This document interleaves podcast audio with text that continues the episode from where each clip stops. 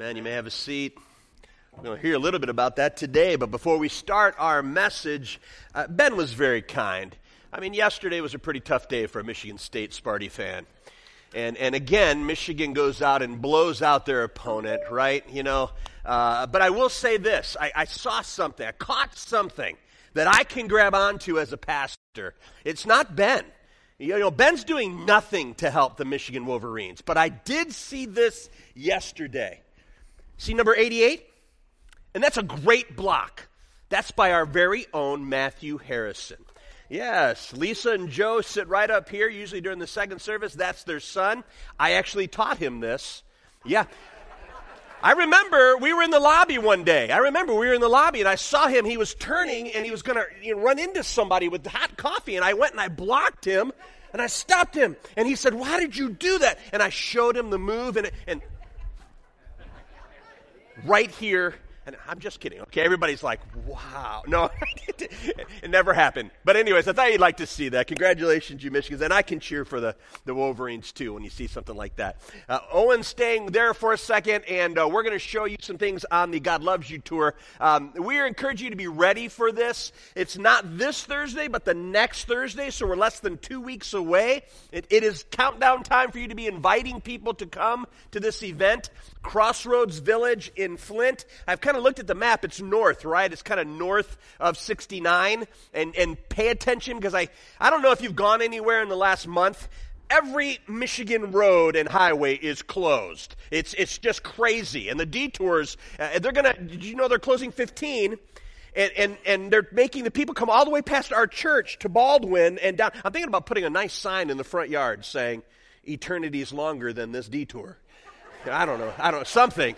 Those poor people are driving like 25 miles to get back, and, then, and they're closing like a mile and a half of the road. Anyways, detours are awful, so be looking because I think there's detours to get there. I think you've got to go north and come south to Crossroads Village. Just pay attention to that. And I want to remind you as you're thinking ahead, I don't believe there's seating. We got to bring lawn chairs and blankets for this event. I'm pretty sure that's the case. Uh, is Kathy here? Is Kathy, can, can, is that true? So we you, think ahead about that. You're going to have to carry those and get those there. Uh, it's outdoors on the grass. But the key is to invite people. I pray, my biggest prayer, Julie and I have been going through the Devo prayer book every day, and we pray together at dinner every day for this event. And we're praying that this isn't just a, a gathering of believers. Uh, you know, the Newsboys are a great band. Um, you know, um, Michael Tait's going to be singing. I've known Michael since he was a college kid, and I, I'm looking forward to seeing Michael. But what a what a terrible thing to just show up as a bunch of Christians for an outreach event where we're sharing the gospel for people to know about Jesus.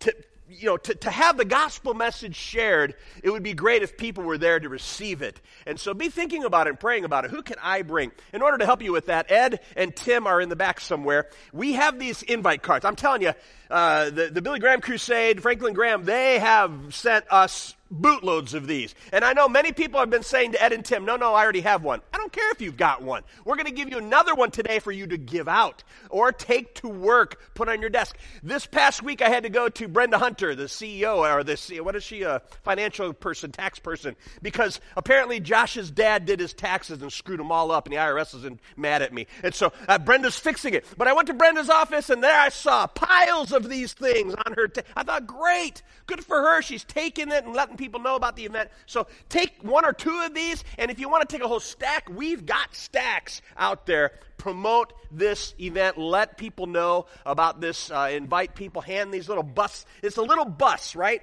It's their tour bus, and and it's uh, all the information's on that little tour bus, and you can hand that to people and tell them about that. I want to invite to the stage um, Mary Sovis.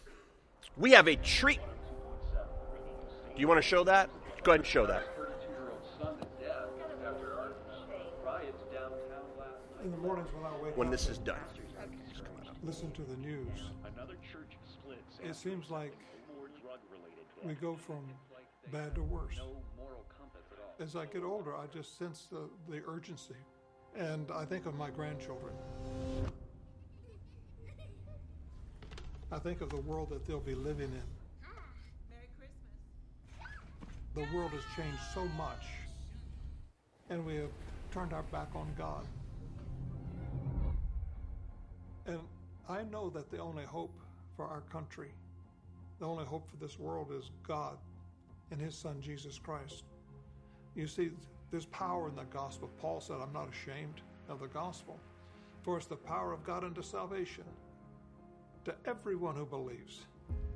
We're living in perilous time. We don't have long on this earth, and we need to get to as many souls as we can as quick as we can. This is a day of trouble, and God's people are seeing that. So, for the church to gather together and to begin to pray, God will answer. He will answer. If you're willing to repent and believe on the name of His Son, Jesus Christ, just stand. God has truly changed my life. I may not get another chance like this. I got to give my life fully to Christ, which I've never done before. I accepted Jesus in my heart. This time is different. I feel alive, I feel clean, I feel forgiven. It's like being set free. Whatever city you might be in, this is a great opportunity to reach the souls of men. Come out and let's join one another. Let's come together to pray and to preach the gospel of Jesus Christ. People are getting saved. You just got to be involved. Come stand with me. Let's pray for your state. Let's pray for our country. Bring an unsaved person with you. And let's just see what God does. Yeah, let's be an inviting church and get people to come to this. Uh, so now we're going to invite Mary to come up and talk about Treehouse. The next session of Treehouse and Family Nights is right around the corner. Tell us what we need to know, Mary. Well, good morning. I thought it was bad enough to go after Don, but to go after Franklin Graham, I'm just lost for words now. Anyways, Treehouse is a kids outreach program that we have on Wednesday evenings. And it's a really good program, but I need people. We are doing Jerusalem Marketplace this year, so I am literally setting up a marketplace. So I need actors to sell goods at three different stalls for the evening. Um, I was hoping Rusty was still up on stage. Where is he sitting? Rusty has the best in the whole thing. He's our wise guy. So he's going to be going around and interrupting, telling tidbits about Christ. And then I have a Roman soldier who is going around collecting taxes and trying to stop Rusty to spread the gospel. We're going to have a live well. It's going to be moving. Um, so I need actors for skits. I need small, not small group leaders, huddle leaders. I need, and you're going to be dressed, but I need you. I can't do it on my own, and I'm really trying just to be the director because the last treehouse almost did me in. I was uh, doing three or four activities a night. So the bottom line is, I just need people. I need you to be a huddle leader. I need you to be um, a first century Jerusalem person. Um, I need help with crafts. I need help with science. So if you could find it in your heart to come and help on Wednesday evenings, starting in October, going to the second week in November, I would be greatly indebted to you. And as my husband can attest, we're really I'm really putting a lot into this, and he has become a treehouse widower. So, anyways, that's it. It's for the kids, and if we're not giving them the truth, they're going to find it in the world, and we know that the world does not tell the truth. That's true. Thank you. Thank you, Mary. You can sign up at the Oak. The Oak is one of our kiosks. It's on the far wall in the lobby. We encourage you to do that. Uh, at the same time, we do have some adult breakout groups each evening. I know that um, there's two. Um, one's on trauma and I'm not doing a good job. I'll read up on that in between services. One's on trauma, and then uh, I'm doing the Experiencing God. Uh, Blackaby uh, put out a series years ago. It's one of my favorite series I ever taught, uh, but he just had it redone in 2021. It's a 12 session thing about experiencing God, and uh, we're going to do the six weeks in the spring, and I'm going to do the second six weeks in the fall, and we'll probably continue to do that. And so, if you want to work in Treehouse, we encourage you to do that first. If God's put that on your heart, uh, don't don't think, well, I'm going to miss the experiencing God. No, we'll offer that again. Maybe you can come to the second session and pick up the first one next fall or whatever. Uh, so, if God puts it on your heart to serve in the children's, we'd encourage you to do that first. Uh, but if you're uh, not into that and that's not what you're looking for and you need something, we encourage you to come on Wednesday nights, free dinner, and then uh, the kids go down and the adults spread out and do our, our workshops there. So we encourage you to be involved. Uh, let's see. Uh, that and this. Owen. Where's Owen? There he is. The wall. All in all. It's just another brick in the wall. So we explained this last week. This is the wall. This is what's uh, between us and financial freedom. This is our last loan that we need to pay off, and uh, we're doing a great job at that. And so last week, uh, $2,085 came in. Congratulations, you guys did good. So Owen, I'm going to have you take uh, take this one. Look at that. Just look at. You notice I brought a strong kid up because my back is I'm decrepit. Pastor Decrepitus. Uh, take this one here. Yeah. And then we'll take this one here. Yeah, we're, we're taking down the wall, right? Five right there, another 500, and then another 500 right here. Good. Man, those, whoa, what was that? Just the light, don't worry about that. Now it's not lit up, right? There you go. Man, man, he's strong, Tracy. You know, it'd look really good as a tattoo on that bite. I'm just kidding. Just, just kidding, Mom. You want to see mine? You can get one just like mine. All right. Good job, Owen. Now I'll put this light back and see if I can't do that. Um, there we go. So last week, full disclosure, I went to a Christian school, and math is not my forte. And so I put this up here last week, and I told you that our goal is 35,000, right? And I had 30 blocks, and I had stencils, and I spray painted all these numbers on there. I stood in front of a whiteboard for 45 minutes trying to figure out how to make $35,000 out of 30 blocks. It's harder than you think. And I thought, no one will know. Because the closest I could get was $34,000. Did anybody notice there was only $34,000 on the wall? There were some people. There were some people. I had two teenagers after the service standing in the middle with a calculator, and they're looking at the wall.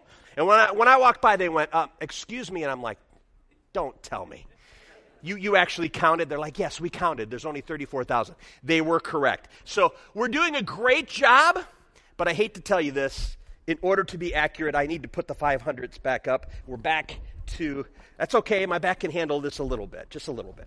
Um, okay, there we are. Now we're accurate. Okay, is that okay, okay that we're accurate? I don't want you to feel bad that we took off 2,000 and I put 1,000 back, but we're just accurate. I can just tell. It's like a balloon and the whole room just deflated. I'm so sorry. You can fix this. If you want to donate, you can do this QR code that's on the screen. Take your phone out and just point it at that. It'll take you right to uh, the giving section of our online. And you can click the, the tab there. And, and if you click the tab, I think it comes up as General Fund. If you click that tab, you'll see a bunch of different things. One of them is Special Project The Wall. If you see the wall, you know what we're talking about. Paying down our debt so that we have freedom to do things that we as a church want to do to move forward. So I love the idea of taking down this wall brick at a time. So make sure you do that, and uh, we'll, we'll make sure this wall gets gone. Our goal is by January 1. Wouldn't it be nice if you could get rid of this before then so that we could decorate for Christmas?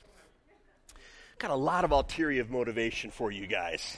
Because isn't it going to look awful having a Christmas tree with this brick neon wall? Anyways, we're trying our hardest. Let's get into our message this morning. We're so glad that you've joined us. If you're online with us, hope you're actually seeing what we're doing here today. And we are in the book of Nahum. We're in Nahum chapter 1. You can meet me there in just a minute and verse 9. Nahum 1 and verse 9. Let's pray this morning. Would you pray with me? If you just pray this prayer, God, since there's something you want me to hear, I'm willing to listen. God, since there's something you want me to hear, I'm willing to listen. And God, I pray that you'd be glorified. I pray that everyone hearing this message today would be edified and that Satan would be horrified. I pray this in Jesus' name. Amen. This morning, I would like to read this passage differently. I usually like to read the whole context for you and then we go back and break it down. But this is one of those passages where the author, again, I told you last week, Nahum was kind of a poet prophet. So he wrote in poetry I don't know, if you're in school, it's like A, B, A, B, A, B, C, D, or you know what I mean? You know how poetry goes. But the problem with that is he gives a thought and then he comes back to the thought, and I like to have linear thought. I just like clear linear thought. I'm not going to read this passage in the number order. You're just going to have to follow me as I bring it across in a in a way that you can understand it. I think today it will help us all. The big idea is going to be no evil plots can prevail against the Lord. L, capital L, small o, small r, small d. Are you with me on this? Because you need to be, because today especially, whenever in Scripture we see capital L, capital O, capital R, capital D, it means Yahweh. Everybody say Yahweh. Yahweh. We already heard about Jireh, Jehovah Jireh this morning. We might as well go all in on Hebrew names of God and spit all over the church. Jehovah Jireh and Yahweh, right? And anytime you see a scripture, and usually in your, if you got an NIV, King James, ESV, you'll see it's a capital L and it's a smaller ORD, but they're still capitalized. Anybody see what I'm talking about? Somebody say yes, PD. I see that. Whenever you see the capital letter, that's Lord. That's the official name of God, right? Uh, God. Now, when you see Lord, capital L O R D, usually that's referring to Jesus as one of his deity names, uh, the Lord. We know the Lord. When we speak of the Lord, we're speaking of Jesus Christ. But when they were speaking of the Lord, capital L, capital O R, that's Yahweh, God. So in my thing today, I could have put capital L, capital O, capital R, capital D in the title, or I could have left it there because both are true. Amen? No evil plot can prevail against Jesus. As Tracy told us this morning, Jireh means salvation's coming or God will provide. He has provided, but I love the Jireh idea that He will provide. So nothing can prevail against Jesus. We know that the gates of hell cannot prevail against the church, right? And so you can say it that way. You can say no evil plots can prevail against Yahweh, God Himself. And so we're going to walk through this passage and we're going to walk through it in three sections. The three sections are the great dishonor. Everybody say dishonor. The great destruction. Everybody say destruction. And the great deliverance. Everybody say deliverance. Dishonor, destruction, deliverance. All right? And so that's the three D's today. And in order to get these kind of in context, I'm going to take verses and put them together, and you'll see what I'm talking about. We're going to read verses 9 and 11. 9 and 11. 1, 9 and 11. Whatever they plot against the Lord, Yahweh, he will bring to an end. Trouble will not come a second time. From you, Nineveh, has one come forth who plots evil against the Lord, that's Yahweh, and devised its wicked plans. The great dishonor. As we walk through this passage today, uh, we, we do need to remember that we learned last week that God is a God of wrath, and God is a God that will judge sin. It's not my job. Remember, I had you raise your hand and tell you and proclaim it's not my job to set everything straight on this earth or to set everybody who's wrong straight on this earth. It's God. God will punish sin and bring things together. And so we wait for Him to do that. Here is the passage where we hear why. Why? Everybody say why why God is going to show his wrath. It's because there's a great dishonor to his name. What a foolish thing to think that you can outwit God. What, what a foolish thing to think that you can outplot God. God has plans, man has plots. God's plans will always prevail, and man's plots will always fail. God will bring evil plots and schemes to an end. We see it throughout Scripture. Right from the beginning of Scripture, we see that mankind started to produce and more offspring, more offspring, and they gathered together. And what did they do? They got together and decided they wanted to be like God. And so they started to build a tower to heaven. Remember that? The Tower of Babel. And God's watching them. And again, I, I just, how foolish to think that we can outwit God. It's kind of like maybe the beginning of the uh, Jack and the Beanstalk story, right? This big, large thing. And they think they're going to build this thing all the way up to heaven and show up and say, hey, I'm here too. Scoot over, right? And God's watching this from heaven. And I can't imagine how foolish these little people looked. Have you ever been up to a very tall building? Anybody have been to the Sears Tower? Don't you call it the Willis Tower. You people know what I'm talking about. You're from uh, the land of uh, what's uh, what's the uh, music theater over here? Pine Knob, right? I, you guys are all sensitive about that. I moved over here and didn't know how sensitive you were. Went to a concert over there, and people were like, "I still call it Pine Knob." And then they changed the name, and you people on this side of the state were like, "Yeah, God's coming back." I mean, we get picky about our names. You get picky about your names. Well, I grew up with the Sears Tower in Chicago. I don't care if they want to call it Willis Tower. Anyways, my rant's over. Anybody been up in the Sears Tower? Have you ever looked down on the people? Have you ever looked down on the streets? I used to take groups of teens, 28, 30, 60 teens, and we'd go to Chicago and we'd get good pizza, Gino's East, and then we'd go up the Sears Tower. And I always used to tell them to do the same thing. They had a railing, and if you'd step up and, and lean on the railing, and you got to put your hands behind you and put your forehead on the glass you can really see the best. I'd get like 10 or 12 stupid freshmen and and they would they would lean uh, their whole body's leaning on this this uh, little railing, and they'd put their foreheads on the thing, and I'd say, "Can you see him? Can you?" And then I'd walk up to the railing, and I'd hit the railing. Oh, you'd never seen people scream and cry. It was awesome. All these people freaking out. But but it was really fun to look down because you could see these little ants running around. Little ants everywhere. The people. They're just running around, all so busy. Everybody's heading somewhere. Can you imagine God in heaven looking and the mankind was like, we're going to build tower the way to heaven. I don't know how tall this tower got. I mean, bless them if it was 10, 10 stories. I don't know. Maybe they were incredible and they made it 30 stories. I don't know. It just wasn't Sears Tower. And God looked down and he's like, Isn't that cute? He looks down and he's like, Boy, they are so amazing, these people. They put their mind to stuff and he's like, let's just throw a screwball at him, you know. Everybody speak a different language. God plans, man plots, and God will prevail, and man will fail. How foolish. We see that in this passage we see that whatever they plot against the Lord, he'll bring to an end. The trouble will not come a second time. God will end evil plots and schemes. He'll bring them to an end. And when God ends it, it's over. I like how the author says it will not ha- uh, happen a second time. When God brings something to an end, he brings it to an end. Shall I remind you, Nineveh was no more. At the end of the day, Nineveh was totally destroyed and it was covered over. And it wasn't until 1845 when a shovel hit the dirt over in Iraq did they find the ruins of Nineveh. Because when God ends it, it's over. The great dishonor. Let me read for you Psalm 2, 1 through 6. Psalms 2, they'll throw it on the screen for us. Why do the nations conspire?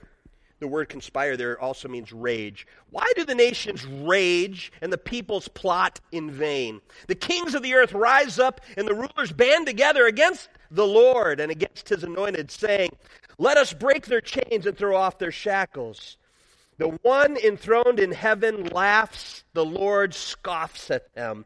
He rebukes them in his anger and terrifies them in his wrath, saying, I've installed my kingdom or my king on Zion, my holy mountain. So when you say, PD, you're just, you're being silly that God looked down and laughed. No, I'm telling you, he looks down and he laughs. I'm not just making that up. I'm telling you, the Lord, if you want to make God laugh, tell him your plans.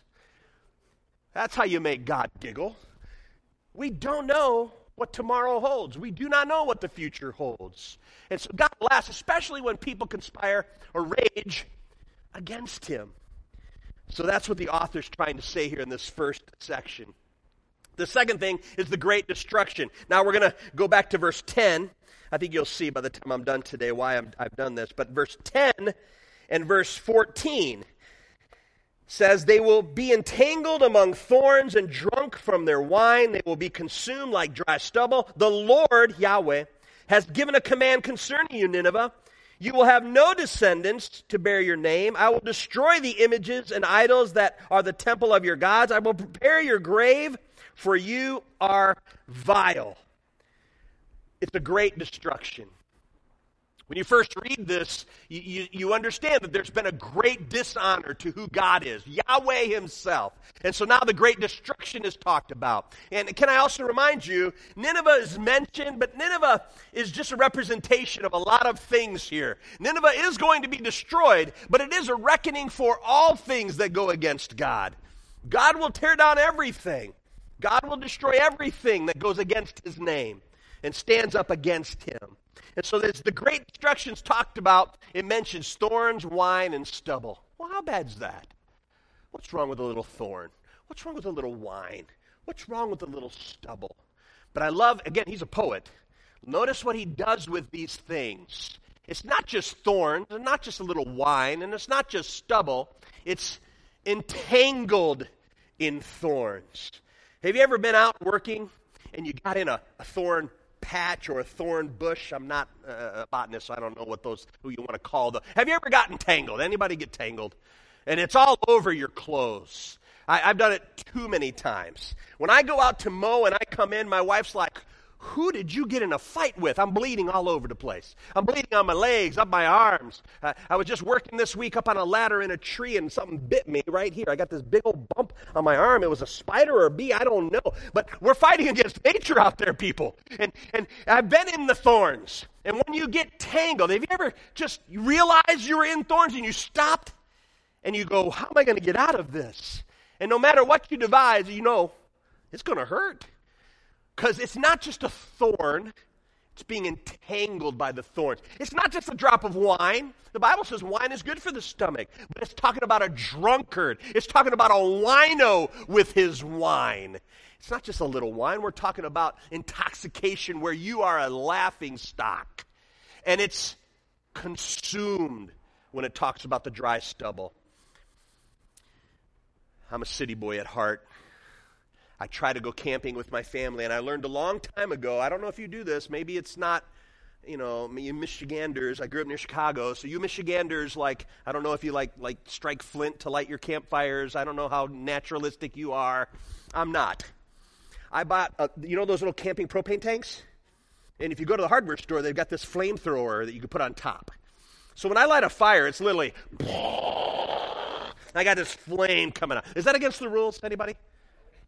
Oh, good. Thank you. Because I destroy stuff. I mean, my fire is a fire. And, and I've learned that it's not easy to light. Even if you take that big flamethrower to a huge log, it takes a long time to get that log lit. So I have learned the beauty of stubble. Dry, kindling, right? Kindling, and, and I, the small sticks. You know, and then I don't know how many times when I was a, a novice fire builder, I'd have to take it all apart and start smaller again, right? You learn. What this author is saying is, you are like an entangled thorn. You are like a wino who's drunk and intoxicated on his wine. He's falling around, he's stumbling, he's bumbling, and you are like kindling that is so dry that all it takes is a spark and you are consumed. Not just lit, consumed. That is how God describes his destruction over evil. And then God goes into verse 14. See how I put 10 and 14 together because it talks about the destruction. Then he talks about he's going to remove their legacy. He tells them, You will have no descendants to bear your name. Nineveh was wiped off the face of the earth. The Assyrians were wiped off the face of the earth. When they were destroyed, they were utterly destroyed. So much so that before 1845, some people began to think it was a myth that Nineveh never did exist. When God lets destruction come, destruction comes. And then he also talks about he removed those idols. The reason why they were so evil and vile, he calls them vile, is the number one thing God says You shall have no other gods before me. And they were worshiping false idols. So the great destruction comes. Everybody says destruction. We've got the great dishonor. Everybody say dishonor. Then we got the great destruction. Everybody say destruction. But I want to focus as we close on this last one deliverance. Everybody say deliverance. Verse 12 and 13. This is what the Lord says, Yahweh. Although they have allies and are numerous, they will be destroyed and pass away. Although I have afflicted you, Judah, I will afflict you no more. Now I will break their yoke from your neck and tear your shackles away. No power is greater than God's power. God's prom- God promises relief in this passage. When he talks about destruction, it's going to be complete destruction. But I love this because this whole thing points to Jesus. Like Tracy said in her song today, pointing toward Jesus. There's a promise of salvation here. I know the author's talking about Nineveh, but he's also talking about God's promise to his people of a restoration. It points to Jesus Christ. For you and me, maybe you don't consider yourself you know, oppressed by the Assyrians this morning. Maybe some of you do. Maybe you do think our government is out to get you as a Christian. And I know we have a growing number of people that really do think that. And, and if you are in that camp, you know, I'm just going to again remind you of the great freedoms we have in this country. As much as things aren't the way you want them to be in this country, it is still awesome that we can gather in the middle of Oxford and proclaim the name of Jesus and worship like we did a few weeks ago. It is awesome that we can go to Flint here in a few weeks and have Franklin Graham come and preach the name of Jesus out loud. There might be coming a day when the, the, the, the powers that be want to stop that, but until that day, please don't forget you are not living under the Assyrians today. But I do think we're in bondage. You know, the whole political landscape and the whole thing about everybody's out to get me, I think it's a great distraction. Let me add another D to our words today. I think the great distraction for Christians is all these things that we think are our problem around us when actually the problem is right in you. If God saved you, you still have sin. Sin is a reality. And, and you know what Christian's real bondage is? A Christian's real bondage is to the, the power of sin. I don't know what your Nineveh is today. I don't know what your Assyria is today. But I do know that as I read this passage, I can't help but to think and put it into that context. Because these people, the Bible says, I will break their yoke from your neck and tear your shackles away. You know what a yoke is, right? When we think of a yoke, this is what I think of, besides the egg part. I like that. I, my second thought is this thing that they used to put between the oxen, right? And we know the power of a yoke. You could put two oxen together, yoke them together, and now their power is great. The Bible uses this analogy. Don't be unequally yoked with an unbeliever, right? And that would be a, a marriage thing. Like, don't go into a marriage if the other person doesn't believe in Jesus Christ and isn't saved. That's an e- unequally yoked. You're going to be pulling along and they're going to be tugging the opposite way, and it's going to be bad. The same would go too for business. Be careful about being unequally yoked. If you go into business, business with a partner and you want to honor God with your business and they're like, no, let's cheat and cut corners. You're going to be constantly fighting and that yoke is going to be a burden, right?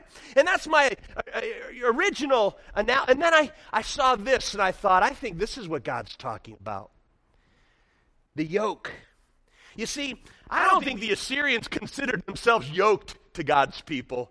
No, they, they dominated God's people and put weights on God's people. This is actually a yoke enabling somebody to carry more weight. And I believe the imagery, it fits either way. I'm not saying it has to be one or the other, but I do like this idea that you are yoked with a heavy burden that you're carrying, a heavy weight. Sometimes you bring it on yourself, and sometimes it comes to you and you didn't expect it. But either way, we carry a heavy weight a burden. And God says to them, I will break their yoke from your neck. Whether you're side by side with them or whether they've put it on you and you can't get free from it. He says, I'll tear your shackles away.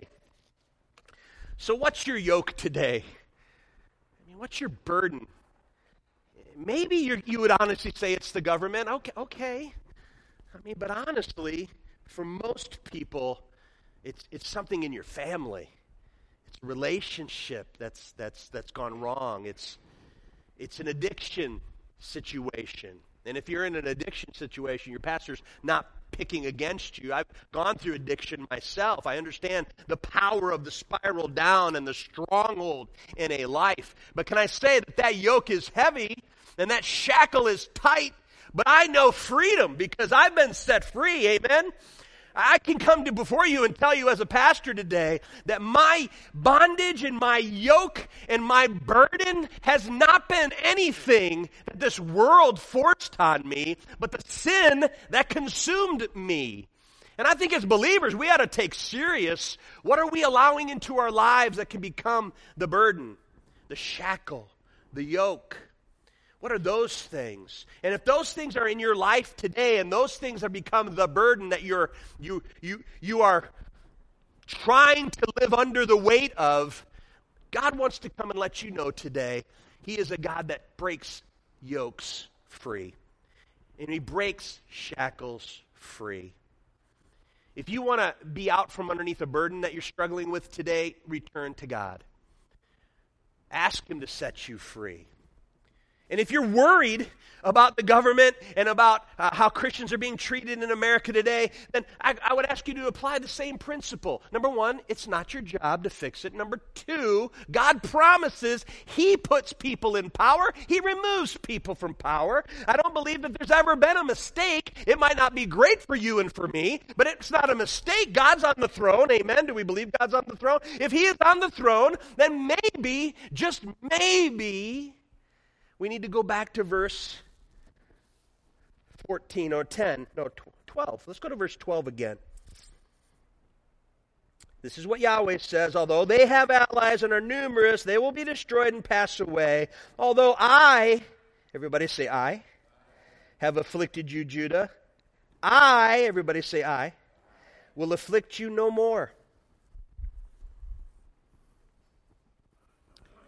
Want to remind us all today when it comes to external things like our governments, people in power, decisions that are out of your control, don't think for a second that anyone does anything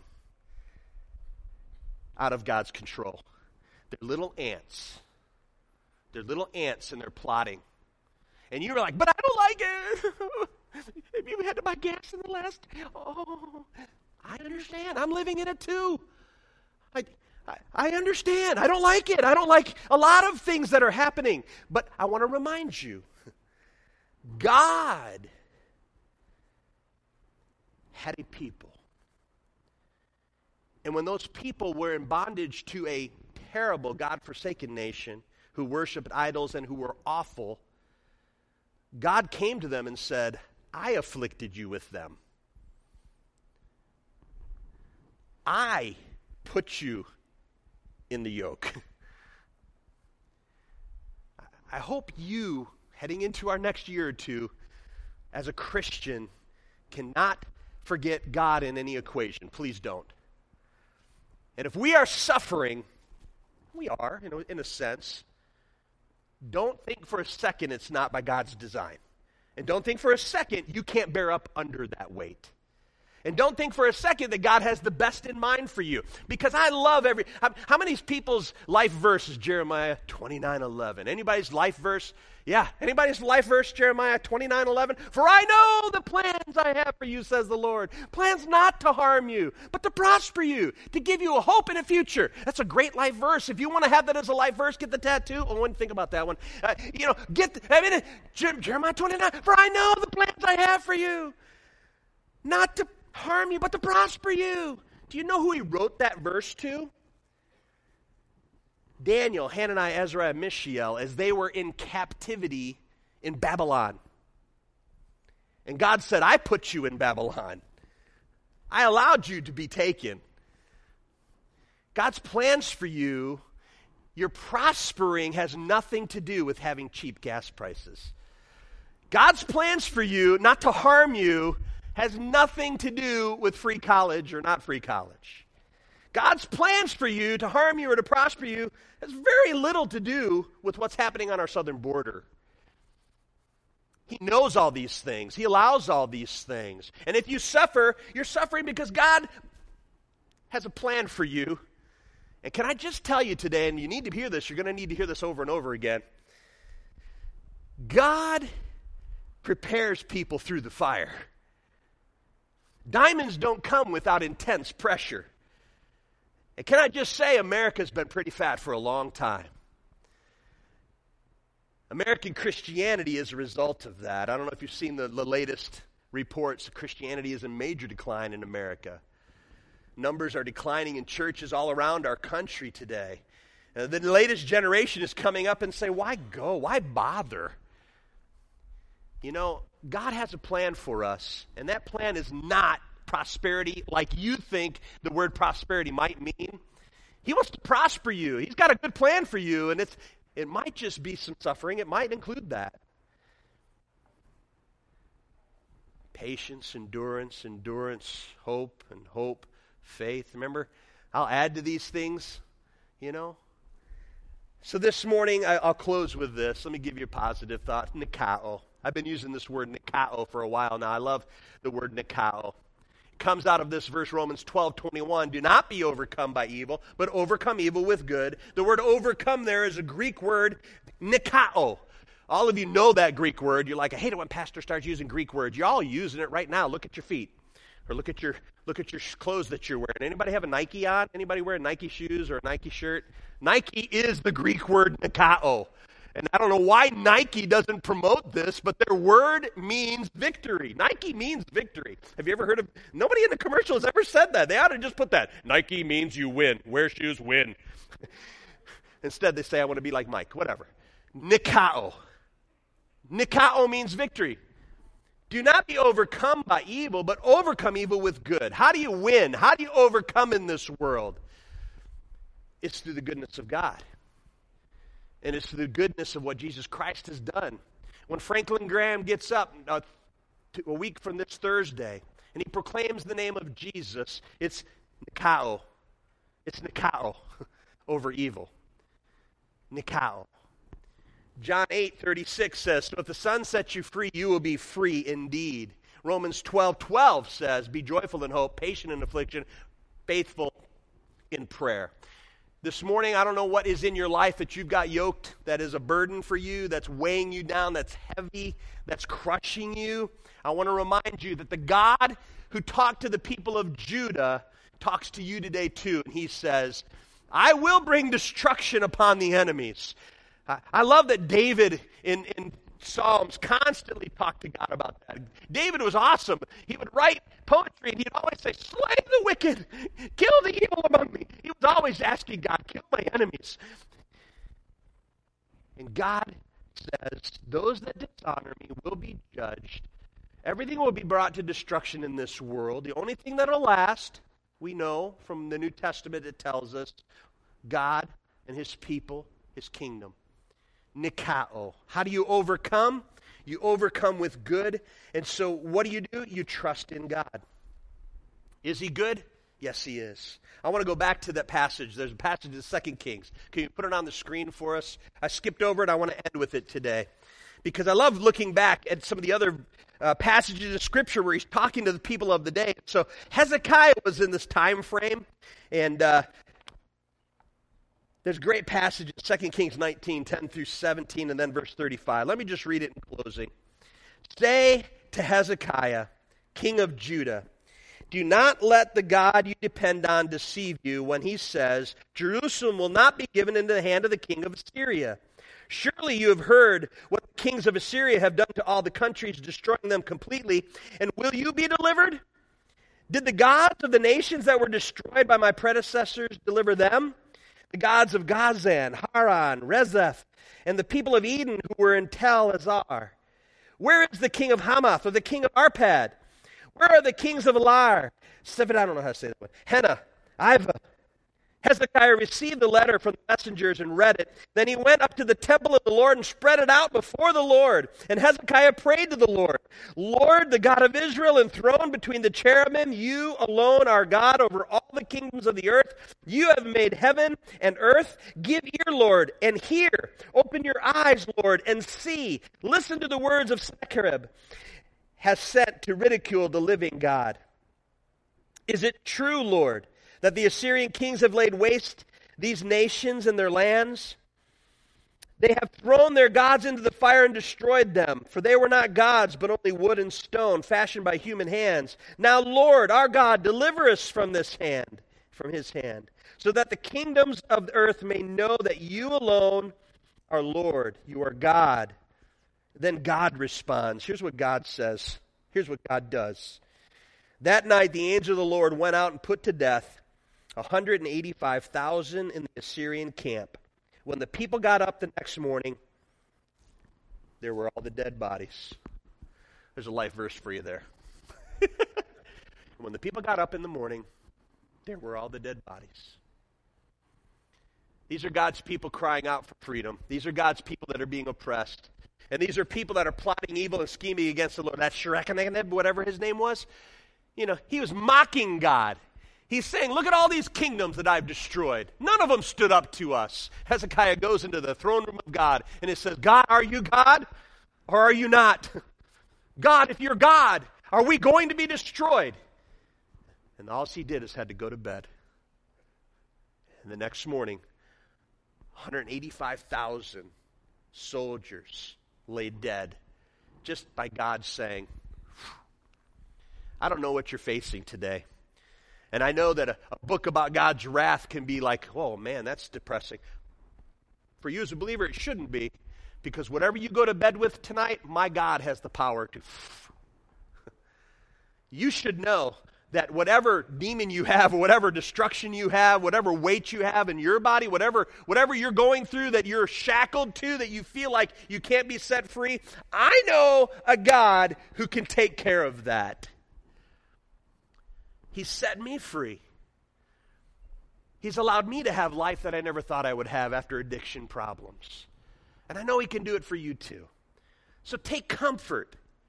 The word Nahum means comfort. Take comfort that God is a God of wrath and He will take care of dis- destroy wickedness and evil. But if you're following Him, He loves you. And even though you might be afflicted for a time, He promises to set you free. Maybe this morning you need to lay it down at his feet and be set free from whatever it is that's holding you down today. Let me pray for you. Father God, in the name of Jesus, we come to you as the, the praise team comes to sing us out this morning with the song about your Savior. Christ is enough for me. God, we're going to sing that song because we know that your deliverance comes through Jesus Christ. God, those of us who've asked Jesus to forgive us and come into our life as Savior and Lord, we know that that deliverance is, number one, it's free, it's a gift from you. Number two, it can set us free. God, the bondage that we live in sometimes, sometimes it's because of sin. Sometimes it's a weight that somebody's put on us. It's a broken heart. It's a broken relationship.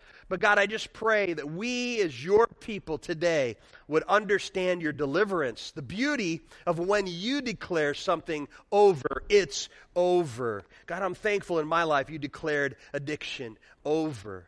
You finished it and removed it. God, I pray that for people that are here today that experience the same thing.